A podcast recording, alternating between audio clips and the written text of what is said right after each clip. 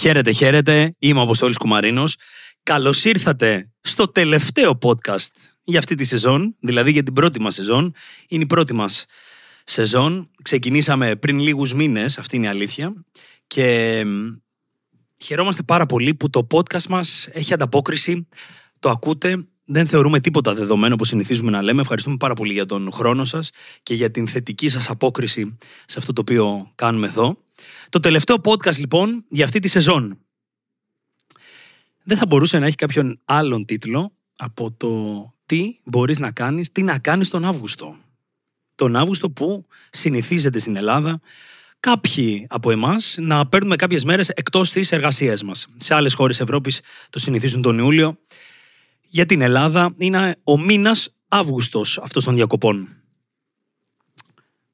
Θα μοιραστώ μαζί σας, μαζί σου, τη σκέψη μου γύρω από αυτόν τον πολύ ιδιαίτερο μήνα, διότι τον βλέπω και τον αντιμετωπίζω διαφορετικά. Πάμε λοιπόν να, να πούμε το εξής. Τι αντιλαμβανόμαστε, τι αντιλαμβάνομαι εγώ τουλάχιστον με τον όρο διακοπές. Οι διακοπές για εμένα δεν σχετίζονται με ξενύχτη. Δεν σχετίζονται με τρία, τέσσερα, πέντε, επτά, οκτώ, δέκα ποτά. Δεν σχετίζονται με το να ζήσω ξανά την περίοδο την φοιτητική. Αν είσαι φοιτητής που μας ακούς, ίσως να μπορείς να καταλάβεις ακόμα καλύτερα τι εννοώ. Που ζούμε εντελώς ανέμελα. Μπορεί κάποιες φορές να μην σκεφτόμαστε την επόμενη μέρα και να ζούμε το τώρα, και αυτό είναι απολύτως εντάξει και απολύτως οκ. Okay. Ωστόσο, είναι άλλο πράγμα όντως να ζω τη φοιτητική μου ζωή. Άλλο πράγμα να πηγαίνω διακοπές. Για μένα οι διακοπές είναι αυτό το οποίο σημαίνει η έννοια του ρόλου διακοπές. Δηλαδή να κάνω διακοπή από την καθημερινότητά μου. Νούμερο ένα. Για να κάνω διακοπές δεν σημαίνει ότι πρέπει να πάω κάπου. Για μένα διακοπές σημαίνει ότι σταματώ τις καθημερινές μου εργασιακές συνήθειες, τις καθημερινές μου συνήθειες εν γέννη και μπαίνω σε μια άλλη φάση. Μια άλλη φάση που δεν είναι ίδια με αυτή την οποία ακολουθώ κατά το μεγαλύτερο κομμάτι του χρόνου. Άρα λοιπόν κάνω κάτι το διαφορετικό. Έχω την οικονομική δυνατότητα να πάω κάπου. Σούπερ. Δεν την έχω. Πάλι σούπερ. Καλούμε στο μέρος μου, εκεί που είμαι, εκεί που βρίσκομαι, να δώσω νόημα σε αυτόν τον έξτρα χρόνο που έχω. Δηλαδή μακριά από την εργασιακή μου καθημερινότητα. Να θυμηθούμε επίσης ότι για να μπορούμε εμείς να κάνουμε διακοπές τον Αύγουστο, υπάρχουν τόσοι άνθρωποι εκεί έξω που δεν κάνουν διακοπές για να εξυπηρετήσουν, να βοηθήσουν, να συνεργαστούν με εμάς, οι οποίοι θα κάνουν διακοπές κάποια άλλη περίοδο του χρόνου.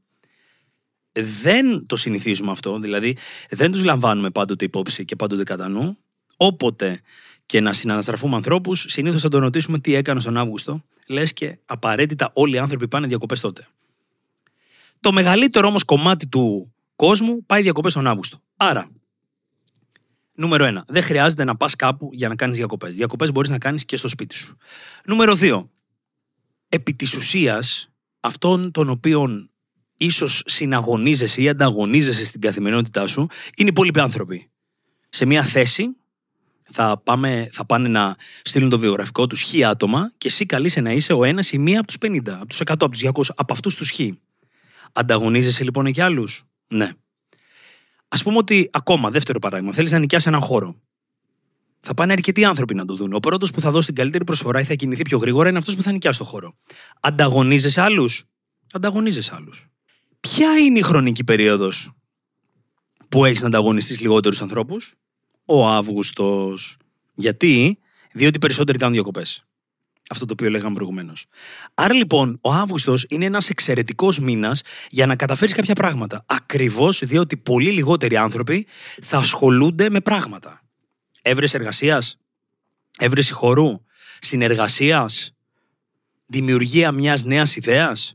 Σίγουρα δεν θα έχεις πολλούς ανθρώπους στη διάθεσή σου για να συνεργαστείς, αλλά κατά κύριο λόγο αυτόν που χρειάζεσαι είναι ένας, ο εαυτός σου. Άρα λοιπόν ο Αύγουστος είναι ένας ιδανικός μήνας, διότι πραγματικά έχεις λιγότερο ανταγωνισμό. Λιγότεροι άνθρωποι ασχολούνται με την καθημερινότητα. Επαγγελματικοί, όπως και να το δούμε, είναι πολύ λιγότεροι άνθρωποι εν ενεργεία. Άρα αυτό υπό μία έννοια μπορεί να λειτουργήσει προς όφελός. Νούμερο τρία. Ακριβώς επειδή αρκετοί άνθρωποι δεν εργάζονται, μπορεί να βρεις ποιοτικό χρόνο για εσένα. Να βρεις ποιοτικό χρόνο, όντας ξεκούραστος ή ξεκούραστη, όντας περισσότερο εστιασμένος, να τον αφιερώσεις εκεί που πραγματικά επιθυμείς, στο όνειρό σου, στην αγάπη σου, στην πορεία σου. Σκέψου, πολλοί από εμάς λέμε ότι στην καθημερινότητά μας δεν προλαβαίνουμε. Πολλοί από εμάς λέμε ότι αχ, μακάρι να είχα λίγο χρόνο. Το Σαββατοκύριακο κάνουμε αρκετά πράγματα για να ξεφύγουμε από την καθημερινότητά μας. Τούμπαλιν, πέρασε όλος ο χρόνος. Ωραία. Γιατί δεν βλέπεις τον μήνα Αύγουστο ως ένα μήνα αναγέννησης? Να κάνεις τη δική σου πρωτοχρονιά τον Αύγουστο. Να είναι αυτός ο μήνας που θα σε βοηθήσει να δεις πράγματα διαφορετικά. Και σε ρωτώ, γιατί θα πρέπει κατά τη διάρκεια των διακοπών να αφυδατωνόμαστε, να πίνουμε αλκοόλ σαν να μην υπάρχει αύριο, ή το μόνο που να κάνουμε να είναι να κοιτάζουμε το τώρα και όχι το αύριο? Πρόσεξε. Δεν λέω να μην πιούμε, δεν λέω να μην βγούμε, δεν λέω να μην ξενυχτήσουμε. Δεν λέω αυτό. Λέω όμως ότι παράλληλα με αυτό μπορούμε να δούμε διαφορετικά το νόημα των διακοπών και να αξιοποιήσουμε αυτό το δώρο του χρόνου που μας έχει δοθεί. Εάν θες να αλλάξεις τη ζωή σου, είναι ένας υπέροχος μήνας. Εάν πεις ότι είσαι πολύ εντάξει με ό,τι έχεις και ζεις, τότε ο μήνας Αύγουστος είναι ένας εξαιρετικός μήνας, όντως, για να μην κάνεις τίποτε άλλο. Εάν όμως είσαι στην κατηγορία των ανθρώπων που έχεις κάτι στο μυαλό σου, που θες να ρισκάρεις, θες να τολμήσεις, θέλεις να πάρεις μια απόφαση, θέλεις τέλος πάντων να αλλάξεις τα πράγματα στη ζωή σου, τότε είναι μια υπέροχη ευκαιρία αυτό το έξτρα χρονικό διάστημα να το αξιοποιήσεις. Καλείσαι να σκεφτείς διαφορετικά. Δηλαδή, επειδή όσοι μένουν στην Αθήνα ή γενικότερα στις μεγάλες πόλεις θέλουν, επιθυμούν, πάνε διακοπές τον Αύγουστο, δεν σημαίνει ότι και εσύ πρέπει να κάνεις το ίδιο. Υπάρχει μια παγίδα εκεί. Και αυτή η παγίδα ονομάζεται το φαινόμενο της αγελαίας σκέψης. Δηλαδή, να κάνεις αυτό το οποίο κάνουν οι υπόλοιποι, χωρίς απαραίτητος να εξηγήσεις γιατί το κάνεις ή γιατί θέλεις να το κάνεις. Είναι όπως η έξοδος στο Σαββατόβραδο. Πόσες φορές έχεις βγει χωρίς να το καταλάβεις, χωρίς πραγματικά να το επιθυμείς? Αλλά επειδή συνέβαινε από τους γύρω σου, ή γιατί είναι ένα κλισέ που επαναλαμβάνουμε. Επίσης, σε ρωτώ, πόσες φορές έχεις βγει Δευτέρα? Κάποιοι από εσάς θα πείτε, εγώ βγαίνω Δευτέρα. Οι περισσότεροι όμως δεν θα το πείτε, γιατί πάλι υπάρχει ένα κλισέ που λέει ότι δεν βγαίνουμε τη Δευτέρα. Αυτό λοιπόν είναι το φαινόμενο της αγελαίας σκέψης. Γιατί δεν πας ενάντια σε αυτό και να κινηθείς με τον τρόπο που εσύ επιθυμείς, με τον τρόπο που εσύ πραγματικά νιώθεις ότι εμπνέεσαι, ότι σου κάνει καλό? Άρα λοιπόν, εάν κάποιοι από εμάς θεωρούμε ότι δεν έχουμε τον, τον κατάλληλο χρόνο, τον, την ποσότητα του χρόνου κατά τη διάρκεια του έτους, γιατί δεν αξιοποιείς τον Αύγουστο? Αν έχεις δύο εβδομάδες διακοπές, απόλαυσε τη μία και την άλλη βάλτε, επένδυσέ τη στον όνειρό σου. Και τι καλύτερο από το να πας κάπου σε ένα μέρος, δε, όχι απαραίτητα στο νησί, ίσα ίσα το βουνό ή ένας οδικός προορισμός μπορεί να αποτελέσει κάτι έξυπνο, άμεσο και γρήγορο, για να πάρεις το χρόνο σου και να εμπνευστείς μέσα από αυτό. Πάμε λοιπόν να πούμε ότι ακολουθούμε αυτή την οδό και όντως είτε μέσω του να πάμε κάπου, μέσω της επιλογής του να πάμε σε έναν οποιοδήποτε προορισμό, είτε χερσαίο είτε όχι. Πάμε λοιπόν να πούμε ότι κάνουμε τις διακοπές μας, απολαμβάνουμε τις διακοπές μας. Ωραία. Και δεν θέλουμε να πούμε ότι αφυδατωνόμαστε, ότι ξενυχτάμε κάθε βράδυ, ότι εντάξει, θέλουμε να πούμε ότι περνάω τις διακοπές μου, αλλά θέλω να, να δώσω κάτι στον εαυτό μέσα από αυτό. Θέλω να πάρω αξία. Θα ξενυχτήσω μία, θα ξενυχτήσω δύο, μετά θέλω να πάρω αξία. Την Τρίτη και την Τέταρτη και την Πέμπτη και όσες μέρες τέλος πάντων περάσω στον εκάστοτε προορισμό. Ωραία. Τι μπορώ να κάνω εκεί? Νούμερο ένα. Υπέροχη ευκαιρία για να διαβάσεις βιβλία. Ξέρω ότι για κάποιους και για κάποιες από εσάς μπορεί το βιβλίο να είναι κάτι το οποίο δεν σας αρέσει καθόλου. Ωραία. Άκουσε βιβλία. Ας μην διαβάσεις αν αυτό δεν σου αρέσει. Αν σου αρέσει, νούμερο ένα, το πρωί και το βράδυ, τριάντα σελίδες την ημέρα, σε δέκα μέρες έχεις διαβάσει ήδη ένα βιβλίο. Είτε διαβάζεις λοιπόν, μπορείς να διαβάζεις βιβλία, είτε μπορείς να ακούσεις βιβλία. Υπέροχο, ξεκούραστο, υπάρχουν αρκετές εφαρμογές. Μέσα σε δεκαπέντε λεπτά κατά μέσο όρο έχεις ακούσει τα κύρια σημεία ενός βιβλίου. Τελείωσες. δεκαπέντε λεπτά την ημέρα, πριν καν το καταλάβεις. Δηλαδή, αν πούμε ότι κάποιος περνάει επτά μέρες, μένει επτά μέρες μακριά από την εργασιακή του καθημερινότητα, μπορεί να έχει ακούσει επτά διαφορετικά βιβλία. Πόσο διαφορετικός μπορείς να είσαι? Το σκέφτεσαι αυτό? πόσο διαφορετικός μπορείς να είσαι, πόσο διαφορετική μπορεί να είσαι μετά από επτά βιβλία.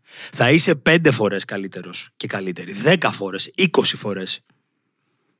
Δεν ξέρω ακριβώς πόσες, αλλά σίγουρα θα είσαι καλύτερος και καλύτερη διαβάζοντας, ακούγοντας αυτά τα βιβλία. Νούμερο ένα λοιπόν, τα βιβλία. Νούμερο δύο, να ακούσεις ή να δεις κάποιο ντοκιμαντέρ.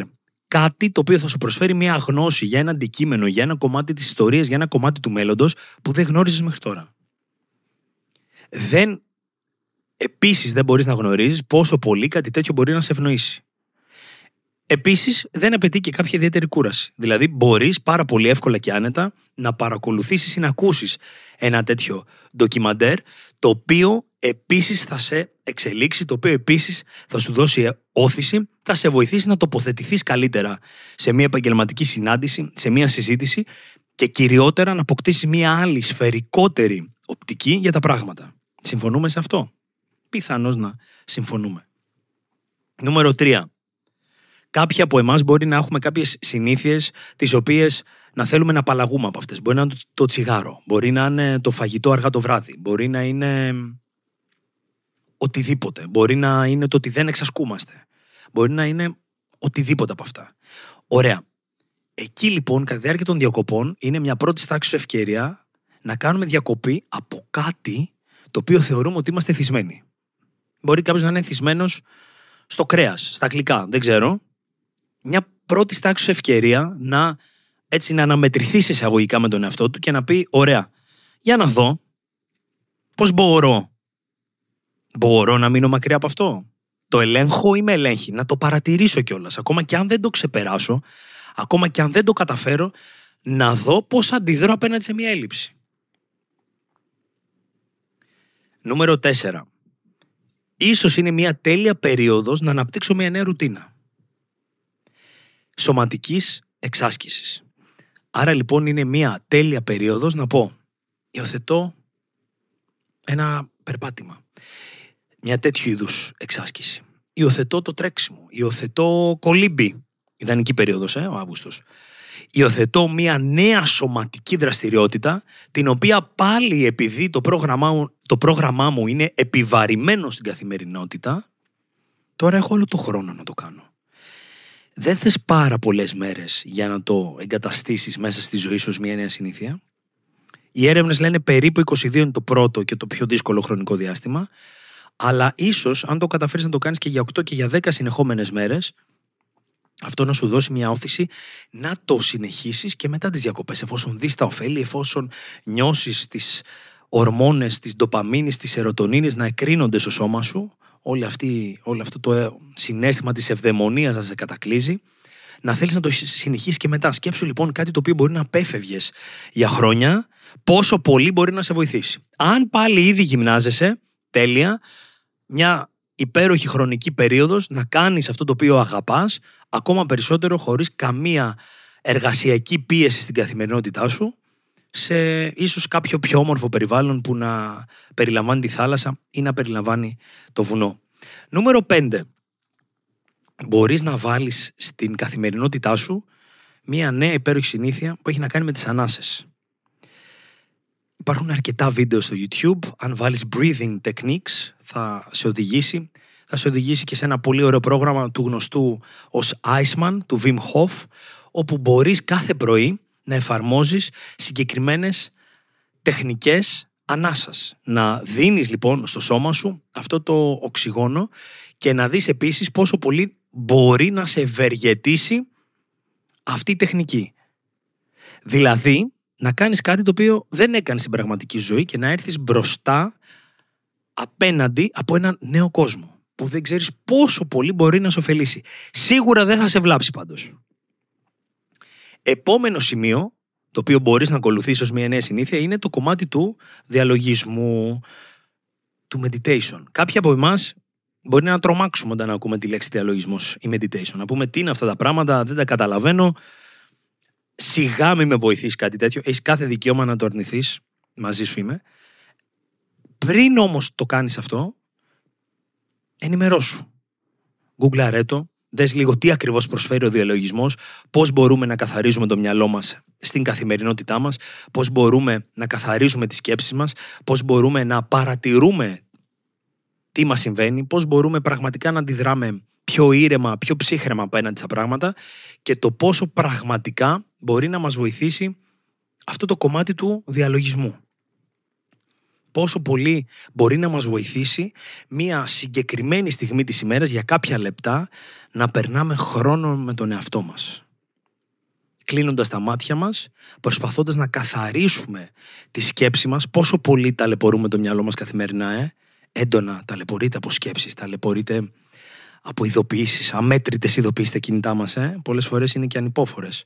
WhatsApp, Viber, Messenger, iMessage, τα πάντα χτυπάνε.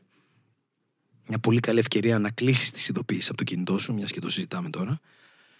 Υπέροχα θα νιώσεις άλλος άνθρωπος, πραγματικά θα απελευθερωθείς, θα νιώσεις ότι αφήνεις πίσω τα όποια δεσμά σε κρατούσαν μέχρι τώρα πίσω, με αυτές τις τόσες πολλές ειδοποιήσεις που υπάρχουν στο κινητό μας. Σκέψου λοιπόν πόσο πολύ κουράζεις το μυαλό σου από την ώρα που ξυπνάς. Και σκέψου πόσο αυτό μπορεί να λειτουργήσει ευεργετικά σε σένα, εάν πεις ότι για ένα λεπτό, για δύο λεπτά, δηλαδή να ξεκινήσουμε με πολύ μικρά baby steps, ακόμα και με δέκα δευτερόλεπτα, να προσπαθήσω να απελευθερώσω το μυαλό μου από σκέψεις, από, από ιδέες, από οτιδήποτε με βαραίνει, από οτιδήποτε με επιβαρύνει, από οτιδήποτε με κουράζει και να προσπαθώ πραγματικά να μην σκέφτομαι τίποτα. Είναι πολύ δύσκολο, αλλά ταυτόχρονα είναι και πολύ εύκολο ως επιλογή να την κάνω, να την ακολουθήσω, να την εφαρμόσω. Όλες αυτές οι πρακτικές μπορούν να συμβαίνουν κάθε πρωί όταν θα σηκώνεσαι, όταν θα ξυπνάς τις διακοπές σου. Που σημαίνει ότι έχεις όλη την υπόλοιπη μέρα να ακολουθήσεις όποιο πρόγραμμα θες. Και όντως εκεί μπορείς να φας ό,τι θες, μπορείς να πιείς ό,τι θες, μπορείς να κάνεις οτιδήποτε. Όμως μια τέτοια καθημερινή πρωινή ακολουθία, συνέχεια, ή και βραδινή ίσως, αλλά προτείνεται το πρωί, ίσως να σε κρατήσει ένα πρόγραμμα. Να, σε, να σου δώσει αυτή την αξία του να πεις ότι wow, δεν κινούμαι ανεξέλεnkτα, δεν θα κοιμηθώ κάθε μέρα στις πέντε ή στις έξι ώρα το πρωί, αλλά θα κάτσω ξύπνιος ή ξύπνια μέχρι τις μία, δύο, τρεις, whatever, αλλά δεν θα κάτσω όλο το βράδυ. Οπότε έχεις και ένα στόχο στις διακοπές σου και θα νιώθεις ότι ακόμα και τότε έχεις το αίσθημα της επίτευξης, ότι καταφέρνω κάποια πράγματα. Προσοχή, δεν θέλουμε να πιεστούμε, δεν θέλουμε να καταπιεστούμε, δεν θέλουμε να μην μπορούμε να ηρεμήσουμε. Δεν είναι αυτό το μήνυμα του σημερινού podcast. Το μήνυμα του σημερινού podcast είναι καθαρά το εξής. Το πώς μπορώ να αξιοποιήσω καλύτερα το χρόνο μου όταν αυτός μου έρχεται και να φτάσω πιο κοντά σε μια βελτιωμένη εκδοχή του εαυτού μου ή να φτάσω πιο κοντά στον όνειρό μου ή να εφαρμόσω και να αναπτύξω κάποιες νέες συνήθειες που η καθημερινή μου ζωή δεν μου το επιτρέπει. Άρα λοιπόν μπορείς κάθε πρωί να πεις ότι αφαιρώνω τριάντα λεπτά, μόλις τριάντα λεπτά ή σαράντα λεπτά. Σε αυτές τις συνήθειες, σε αυτές τις νέες διαδικασίες, σε αυτόν τον νέο τρόπο προσέγγισης και σκέψεις που σας ανέφερα προηγουμένως, που σου ανέφερα προηγουμένως και να δεις πώς μπορεί να αλλάξει η ζωή σου, το πώς εσύ μπορείς να νιώθεις μέσα από αυτή την υιοθέτηση των νέων συνηθιών. Ξαναλέω, θα έχεις μία ολόκληρη μέρα μπροστά σου μετά να κάνεις τα πάντα και θα ξεκινάς και με γκολ από τα αποδυτήρια. Θα έχεις ξεκινήσει την ημέρα σου κάνοντας πράγματα για αυτόν που κατά κύριο λόγο οφείλεις να κάνεις πράγματα, που είναι ο εαυτός σου. Δεν υπάρχει κανένας άλλος που να μπορεί να σε βοηθήσει σε αυτό. Είσαι μόνο εσύ. Κλείνοντας λοιπόν το σημερινό podcast, μιλήσαμε για κάποια πράγματα τα οποία μπορούμε να εφαρμόσουμε, μπορούμε να ακολουθήσουμε, να αξιοποιήσουμε, να κάνουμε κατά τη διάρκεια του Αυγούστου, αυτού του μήνα που στην Ελλάδα ακολουθούμε έναν πιο χαλαρό, μια πιο χαλαρή καθημερινότητα. Εάν πάλι είσαι αρνητικός ή αρνητική απέναντι σε αυτό, μπορείς απλώς να δώσεις την ευκαιρία στον εαυτό σου να κάνει κάτι από όλα αυτά. Ένα από όλα αυτά, για πέντε λεπτά την ημέρα. Να δεις έστω πώς θα νιώσεις. Τουλάχιστον να του δώσεις την ευκαιρία και μετά να το απορρίψεις. Για μένα προσωπικά, το πρωινό ξύπνημα, η εξάσκηση, το πρωί, ο διαλογισμός, το διάβασμα με βοηθούν πάρα μα πάρα πολύ να μπορώ να συγκεντρωθώ σε αυτά τα οποία καλούμε να κάνω, να σκεφτώ καλύτερα το μέλλον, να λειτουργήσω καλύτερα ως άνθρωπος, ως φίλος, ως σύντροφος, ως συνεργάτης, σε οποιοδήποτε ρόλο στη ζωή μου. Σας παρακινώ λοιπόν, σας έτσι μοιράστηκα όλα αυτά μαζί σας σήμερα για να μοιραστώ μαζί σας αυτόν τον τρόπο σκέψης και απλώς ήθελα να σας πω ότι μπορεί όντως οι διακοπές μας να αποκτήσουν ένα άλλο νόημα εάν εμείς αλλάξουμε την οπτική που τις βλέπουμε. Ποτέ δεν είναι αργά και μην ξεχνάτε ποτέ ότι διακοπές δεν σημαίνει απαραίτητα ότι πάω σε κάποιο νησί, σε κάποιον προορισμό ακριβό και ακολουθώ έναν τρόπο ζωής που μπορεί να μην με εκφράζει ή μπορεί να μην με ξεκουράζει στο κάτω-κάτω επειδή απλώς το κάνουν κάποια άλλα άτομα. Οι διακοπές είναι αυτές που εμείς ορίζουμε ότι είναι. Οι διακοπές είναι μια παύση από τις καθημερινές συνήθειες που έχουμε. Σας εύχομαι λοιπόν να απολαύσετε τον Αύγουστο, να είστε υγιείς και θα συνεχίσουμε, θα είμαστε πάλι μαζί από Σεπτέμβριο. Θα πάρουμε και εμείς τις δικές μας διακοπές και όπως συνηθίζουμε να λέμε στους speakers, στη ζωή είμαστε βασιλιάδες ή πιόνια. Να το έχετε αυτό κατά νου, όχι με την έννοια της ηλικής προσέγγισης ή της εξουσίας, αλλά με την έννοια της εξέλιξης, της ανάπτυξης και βέβαια του να μπορούμε εμείς να αποφασίζουμε το πώς θα εξελιχθεί, το πού θα οδηγηθεί η ζωή μας. Μέχρι την επόμενη φορά που θα επικοινωνήσουμε ξανά, μην ξεχνάτε, keep speaking.